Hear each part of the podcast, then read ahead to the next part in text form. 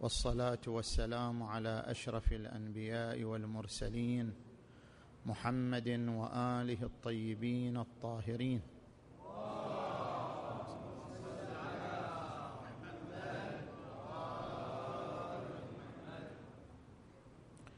بسم الله الرحمن الرحيم. إنما يخشى الله من عباده العلماء صدق الله العلي العظيم.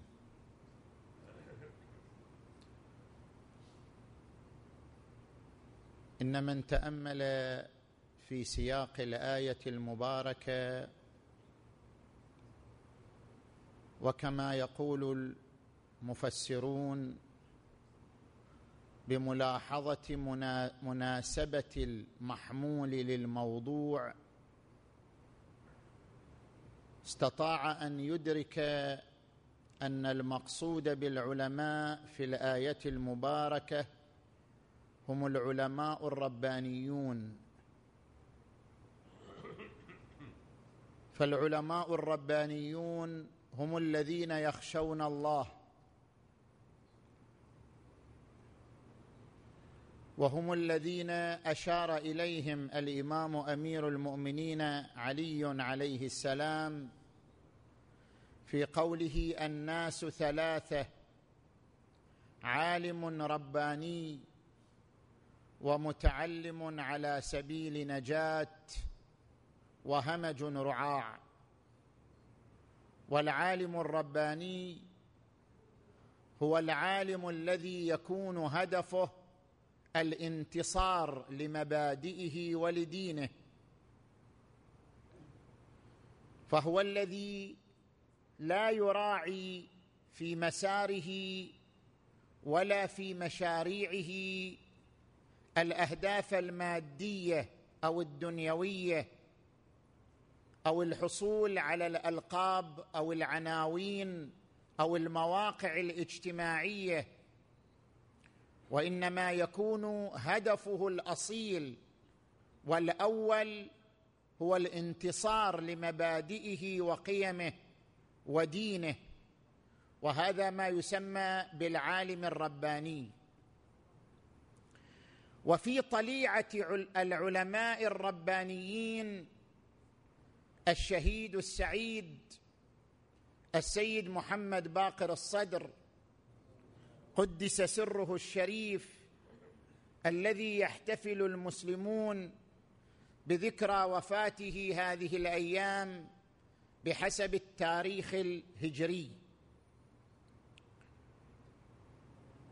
وحديثنا عن الشهيد السعيد السيد محمد باقر الصدر قدس سره الشريف ليس حديثا تاريخيا.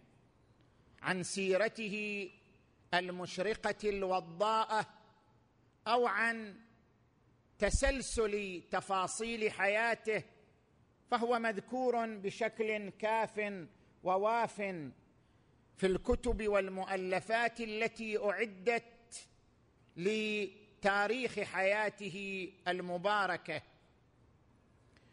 وإنما حديثنا عن محاور ثلاثة من شخصيته العظيمة.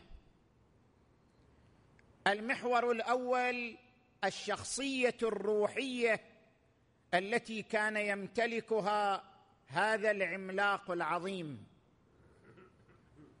ولا أتحدث هنا عن تهجده أو عبادته فهو معروف لدى كل أحد ولا عن مواظبته على قراءة زيارة عاشوراء التي كان يعتبرها درسا روحيا في كل حين.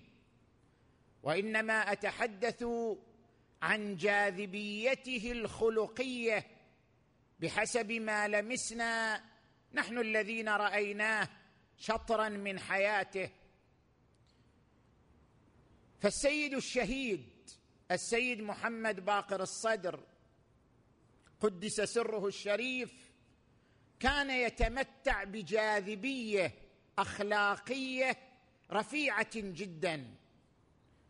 كان دائم الابتسامة شديد التواضع يقوم للصغير وللكبير ويقبل رأس الرجل الكبير إذا دخل إلى زيارة بيته. وكان يستمتع في الوقت الذي كان هو من مراجع الشيعة. وكان كثير من أهل العراق وغيرهم يرجعون إليه في التقليد في الوقت نفسه كان يستمتع بتقبيل يد أستاذه السيد الخوئي قدس سرهما الشريف.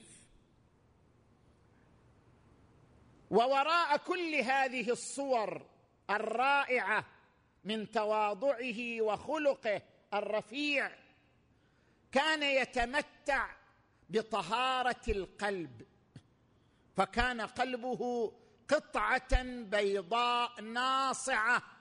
لا تعرف الغل أو الحقد أو الكراهية على أحد مهما أساء إليه.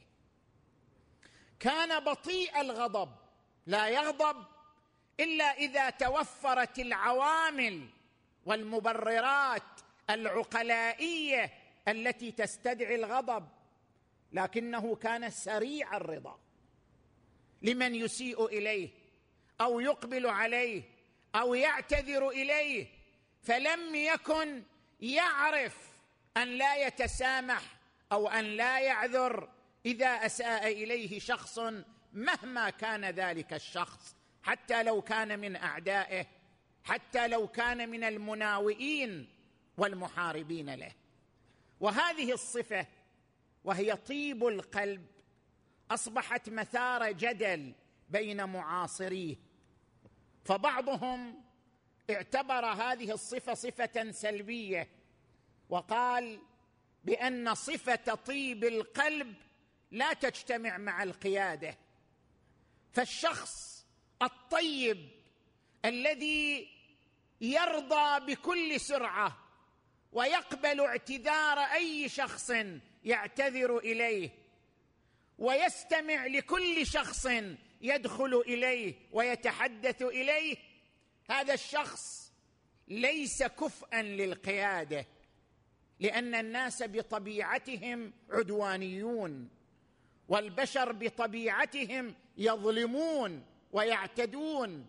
وكما قال أبو الطيب المتنبي والظلم من شيم النفوس فإن تجد ذا عفة فلعلة لا يظلم.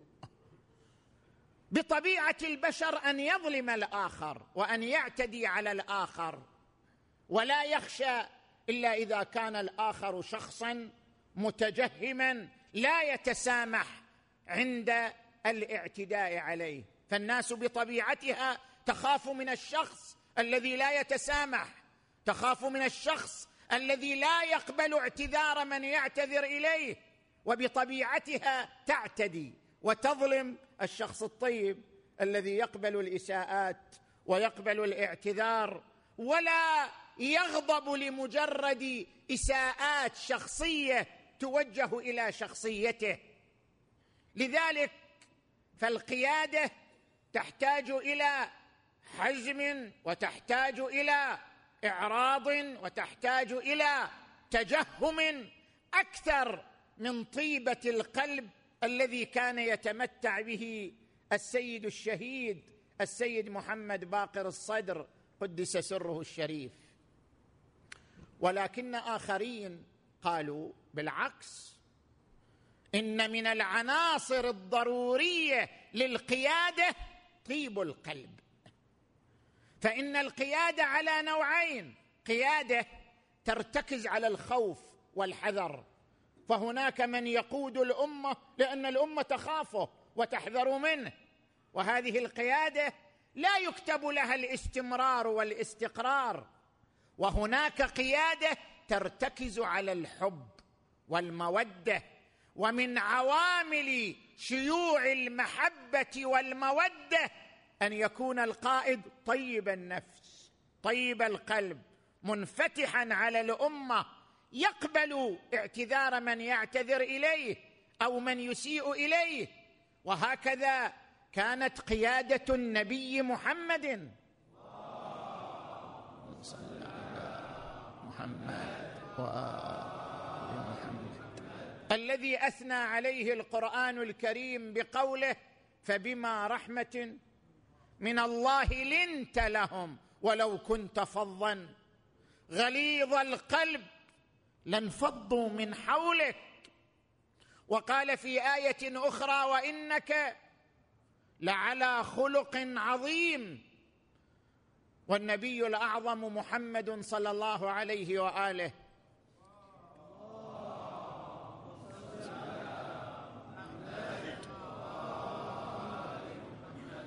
كما تعلمون كان من أبرز صفاته طيب القلب. فلقد جاءه أعرابي يسأله شيئا من مال الزكاة وقد لبس النبي أيام الشتاء بردة لها حاشية غليظة فشدها الأعرابي على عنق النبي صلى الله عليه وآله وقال أعطني من مال الله. الذي ليس مالك ولا مال أبيك. فقال له النبي صلى الله عليه وآله صدقت إنه ليس مالي ولا مال أبي ولكن هل أقود منك ما فعلت بي؟ قال لا. قال لم؟ قال لأنك لا تقابل السيئة بالسيئة وإنما تقابل السيئة بالحسنة. فابتسم رسول الله. صلى الله عليه وآله نبئت أن رسول الله أوعدني والوعد عند رسول الله. مأمول مهلا هداك الذي أعطاك نافلة القرآن فيها مواعيظ وتفصيل لا تأخذني بأقوال الوشاة ولم أذنب ولو كثرت في الأقاويل. إن الرسول لنور يستضاء به مهند من سيوف الله مسلول.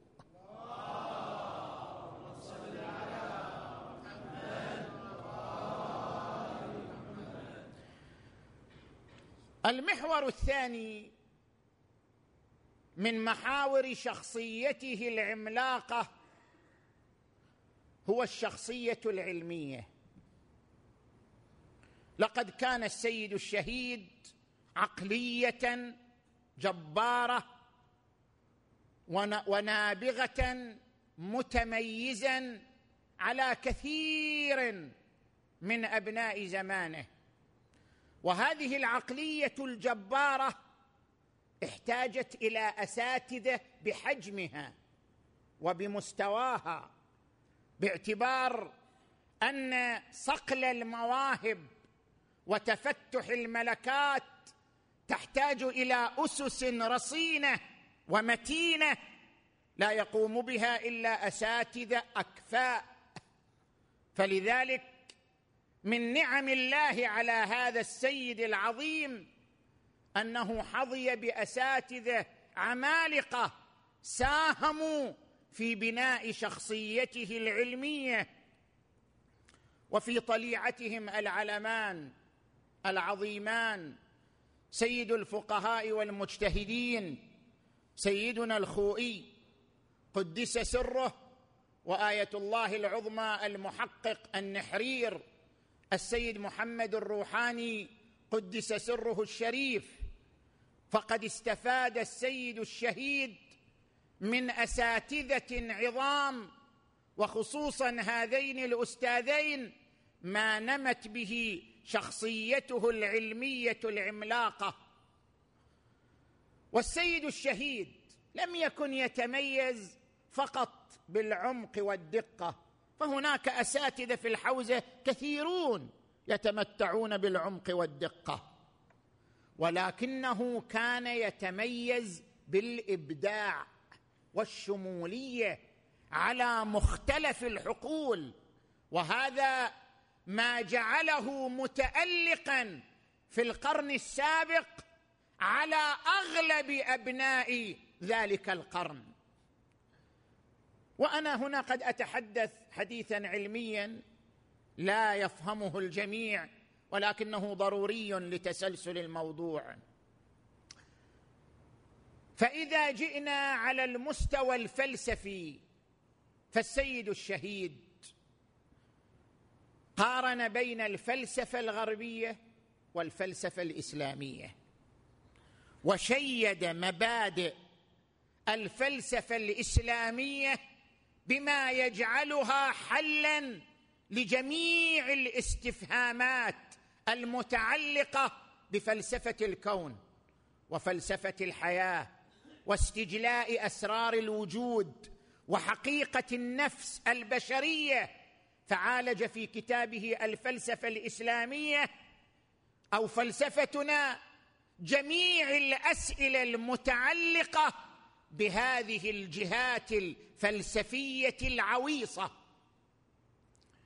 وعلى المستوى العلمي قام بالمقارنة بين المنطق الأرسطي والمنطق الاستقرائي.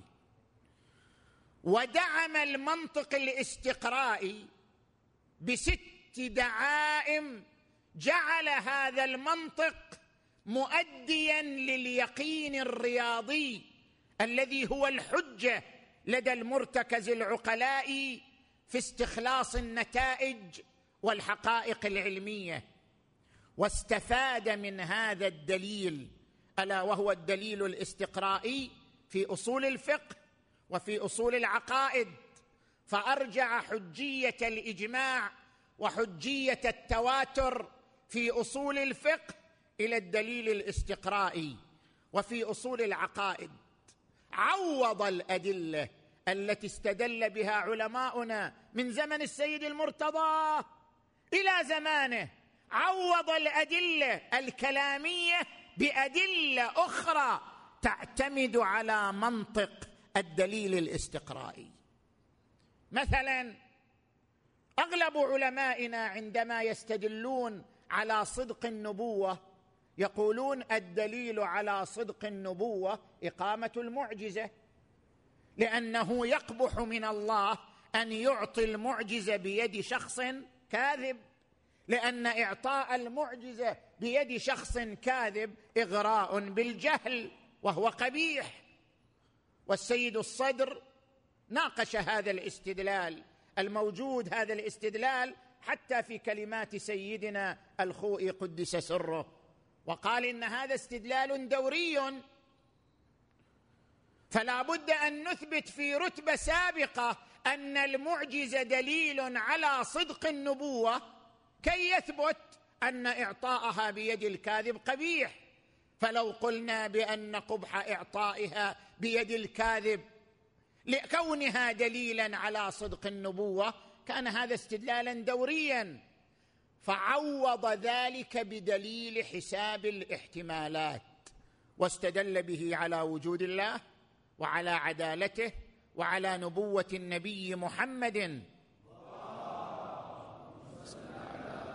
محمد وعلى إمامة الأئمة الطاهرين صلوات الله وسلامه عليهم أجمعين. وإذا جئنا على المستوى الأصولي فلقد ابتكر نظريات في علم الأصول منها أنه أرجع الوضع إلى نظرية الاقتران الشرطي ومنها أنه حلل النسب إلى نسب أولية وثانوية ومنها أنه أرجع الواجب المشروط إلى الإرادة المشروطة ومنها أنه أنكر قاعدة قبح العقاب بلا بيان وعوضها بمسلك حق الطاعة. ومنها ومنها ومنها أنه قسم اليقين إلى اليقين الذاتي والموضوعي وقسم الظهور إلى الظهور الذاتي والموضوعي وقال بحجية الموضوعي دون الذاتي منهما وكثير من النظريات التي ابتكرها ذهنه الشريف على مستوى هذا العلم المهم لعملية الاستنباط. وإذا جئنا إليه على مستوى الاقتصاد فلقد انتزع من الاقتصاد الإسلامي عدة نظريات وحولها بصياغته إلى مذهب اقتصادي يقابل المذهب الرأسمالي والمذهب الاشتراكي. فهناك بحث جذري في علم الاقتصاد وهو ما هي المشكلة الاقتصادية لدى الإنسان من يوم آدم إلى يومنا هذا. فالمذهب الرأسمالي يرى أن المشكلة هي في قلة مصادر الإنتاج. والمذهب الاشتراكي يرى أن المشكلة هي في الملكية الفردية وانفتاحها بلا حدود. وهناك مذهب ثالث يرى أن المشكلة في عدم التوازن بين منابع الإنتاج وكيفية التوزيع. أما السيد الشهيد فقد شخص المشكلة من خلال النصوص الإسلامية وأن المشكلة هي الإنسان نفسه لأن الإنسان لا يقدر على التوفيق بين مصالحه الخاصة والمصالح الاجتماعية العامة. ونتج عن هذه المشكلة اختلال التوازن بين روافد الإنتاج ووسائل التوزيع. فعالج الملكية الفردية وعالج المشكلة الاقتصادية وعالج أساليب اقتصاد الدولة الإسلامية. في كتابه اقتصادنا الذي لا يزال بكرا إلى يومنا هذا. وإذا جئنا إليه على مستوى علم الاجتماع فقد تحدث في بداية كتابه اقتصادنا عن حركة التاريخ.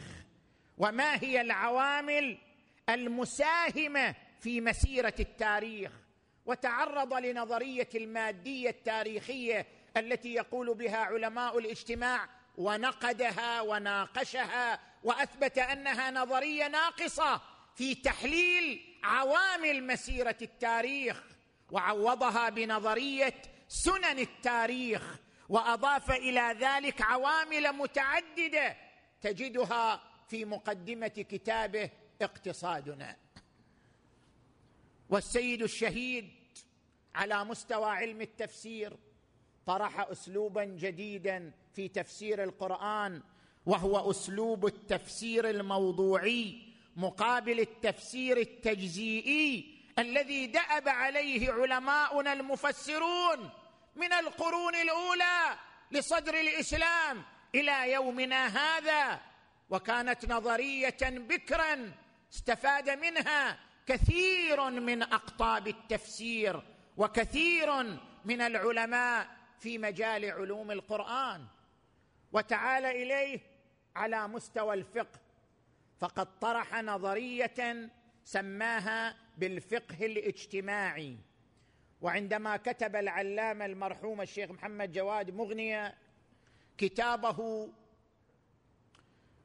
فقه الإمام الصادق كتب السيد الشهيد مقدمة لكتابه تحدث فيها عن نظرية الفقه الاجتماعي وقال بأن الاتجاه السائد لدى فقهائنا هو الانطلاق من الفقه إلى المجتمع بينما الصحيح الانطلاق من المجتمع إلى الفقه لا من الفقه إلى المجتمع.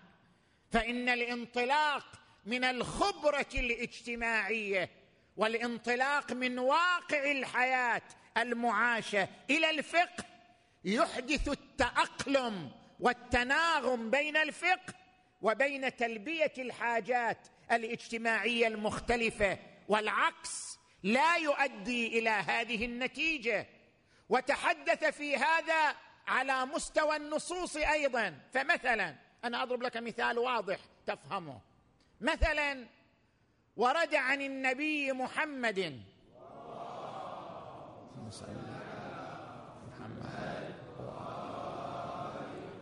لدى الفريقين من أحيا ارضا مواتا فهي له.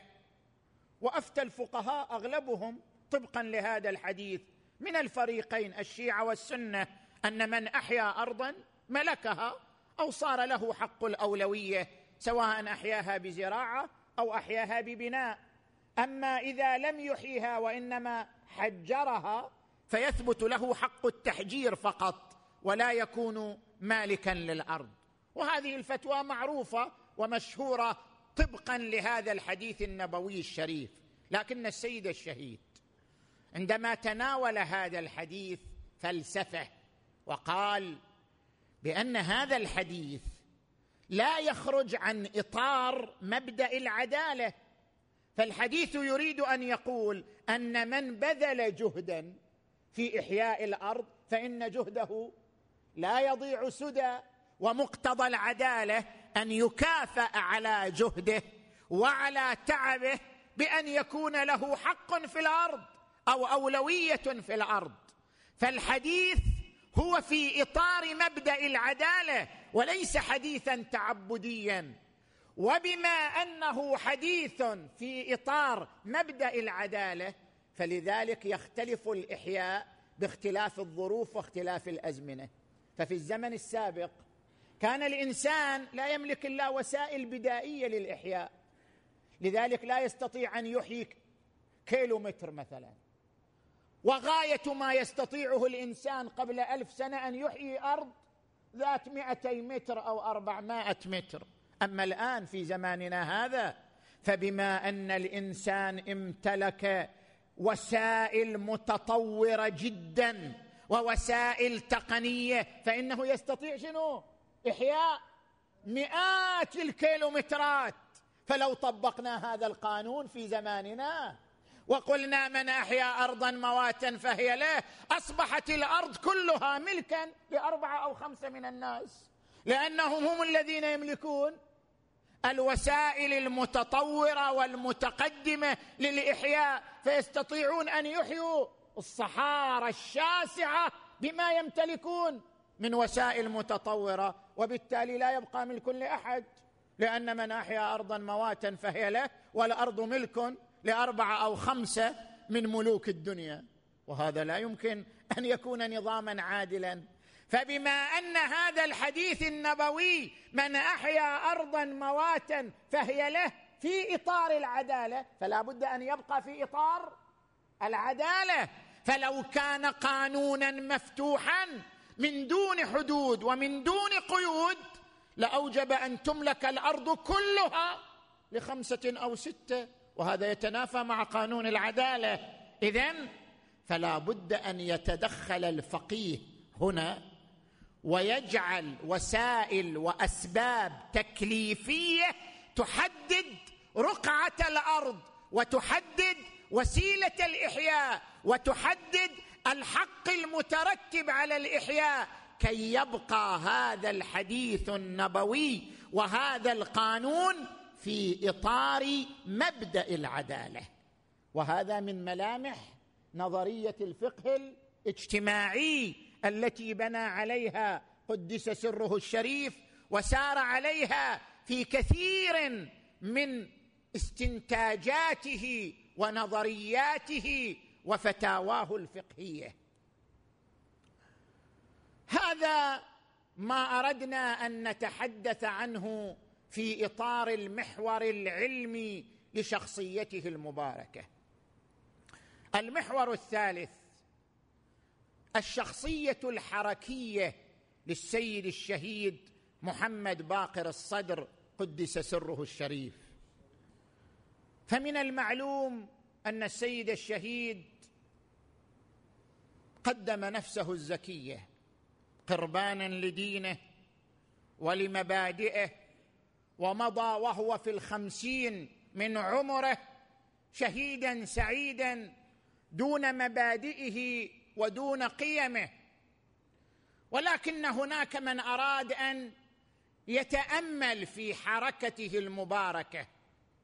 فقال بعض بأن حركته في العراق سنة ألف وثلاثمائة وتسعة وتسعون هجري إلى سنة ألف وأربعمائة إلى أن أغتيل قدس سره.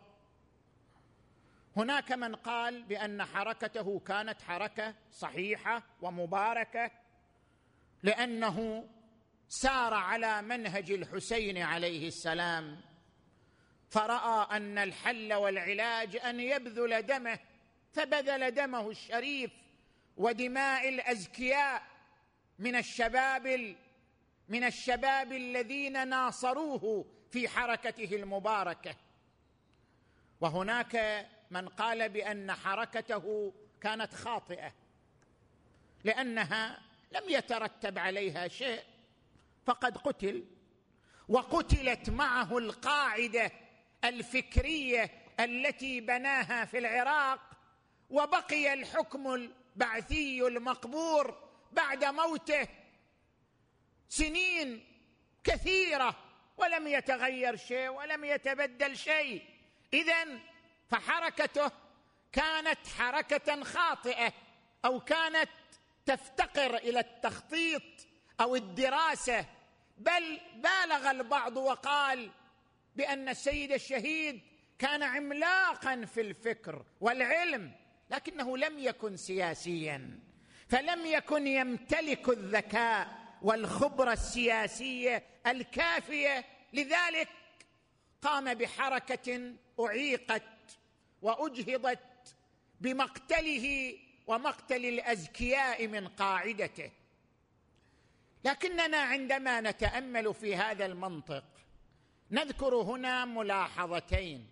الملاحظة الأولى لا يمكن تفسير أي حركة بالنتائج الفعلية والحالية والمرحلية. فكل حركة تقاس بنتائجها المستقبلية لا بنتائجها الفعلية. ومدى تأثيرها على الأجيال ومدى تأثيرها على البشر المتتابع مستقبليا. ولذلك عندما نقرأ هنا حركة السيد الشهيد قدس سره الشريف نجد أنها وإن لم تنتج في نفس السنة لكنها عكست تاثيرا على الأجيال في العراق وقدمت رصيدا روحيا لكثير من الأجيال على مدى السنين التي وعت حركته واستفادت من دروسها ومشت على دربها إلى أن انتجت قاعدة إسلامية عريضة في داخل العراق بقي أثرها إلى يومنا هذا. فالحركة لا تقاس بالنتائج الفعلية. هذه الملاحظة الأولى. الملاحظة الثانية. عدم توفيق الحركة لا يعني خطأها. ولنا على ذلك شواهد كثيرة. فعندما نراجع ثورة العشرين التي قام بها المراجع والعلماء. وقادها الميرزا محمد تقي الشيرازي قدس سره. ودخل في قيادتها السيد الحبوبي والإمام الحكيم قدس سرهما. لكن ثورة العشرين لم تحصل على نتيجة في وقتها.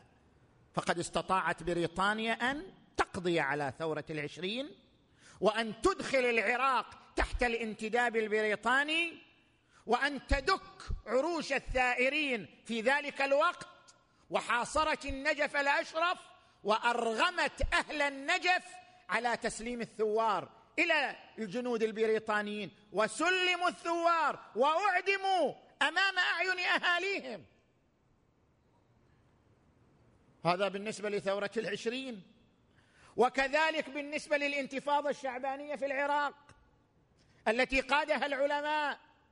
ومنهم المرجع العظيم السيد السبزواري قدس سره ورعاها السيد الخوئي قدس سره.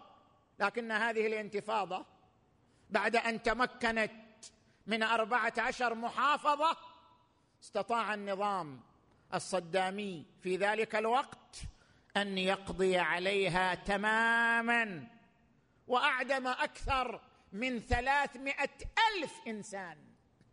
على إثر تلك الانتفاضة. وبقي في الحكم لما بعد الانتفاضة لعشر سنين أو أكثر. فهل هذا يعني أن هذه الحركات كانت حركات خاطئة أو لا مشروعية لها لأنها لم توفق؟ فإن عدم توفيق حركة السيد الشهيد السيد الصدر قدس سره لكون العوامل الإقليمية والدولية أكبر من تلك الإمكانات التي بذلت وهيئت وأعدت. لا يعني أن حركته كانت خاطئة أو لا مشروعية لها. اذا فالسيد الشهيد قدس سره الذي ملأ الدنيا بعلمه وملأ الدنيا بفكره وملأ الدنيا بطيب خلقه وقيمه الروحية العالية. أيضا أضاف إلى شخصيته الروحية وأضاف إلى رصيده الروحي. أنه لم يكن يفكر في الدنيا ولم يكن يفكر في زينتها ولم يكن يفكر في أن يكتسب يوما أزيد للبقاء. أو للاستمرار في الحياة فرأى أن الطريق للانتصار إلى مبادئه وقيمه بأن يضحي وضحى معه الآلاف في ذلك الوقت الذي رأى أنه وقت مناسب لحركته وتضحيته. وفي هذه المناسبة العظيمة التي يحتفل المسلمون فيها بهذه الذكرى العظيمة ذكرى شهادة هذا السيد العظيم وهذا السيد الجليل.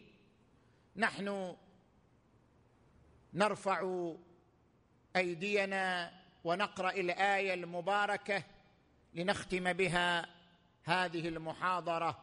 بسم الله الرحمن الرحيم. امن يجيب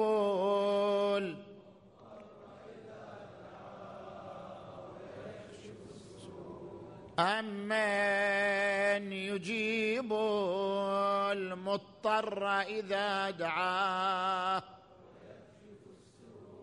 أمن يجيب المضطر إذا دعاه أمن يجيب المضطر إذا دعاه. أمن يجيب المضطر إذا دعاه.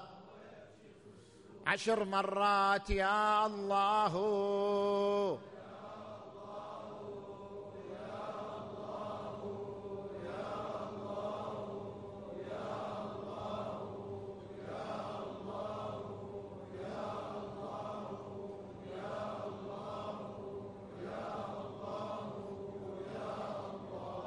اللهم باسمك العظيم الأعظم الأعظم الأعز الأجل الأكرم يا الله. بالزهراء وأبيها وبعلها وبنيها والسر المستودع فيها. اللهم اغفر ذنوبنا واستر عيوبنا وكفر عنا سيئاتنا وتوفنا مع الأبرار. اللهم اشف مرضانا ومرضى المؤمنين والمؤمنات خصوصا المرضى المنظورين. يا الله واقض حوائجنا وحوائج المؤمنين والمؤمنات. يا رب العالمين. اللهم انصر إخواننا في البحرين. وادفع عنهم كيد أعدائهم يا كريم. واحفظهم بحفظك يا رب العالمين. اللهم فرج عن الإخوة والأبناء الأسرى والمعتقلين. وادفع همهم وغمهم يا أرحم الراحمين. اللهم وارحم موتانا وموتى المؤمنين والمؤمنات. خصوصا السيد الشهيد السعيد السيد محمد باقر الصدر. قدس سره اللهم تغمده برحمتك واحشره مع محمد وآله وإلى روحه وأرواح أموات المؤمنين والمؤمنات الفاتحة تسبقها الصلوات.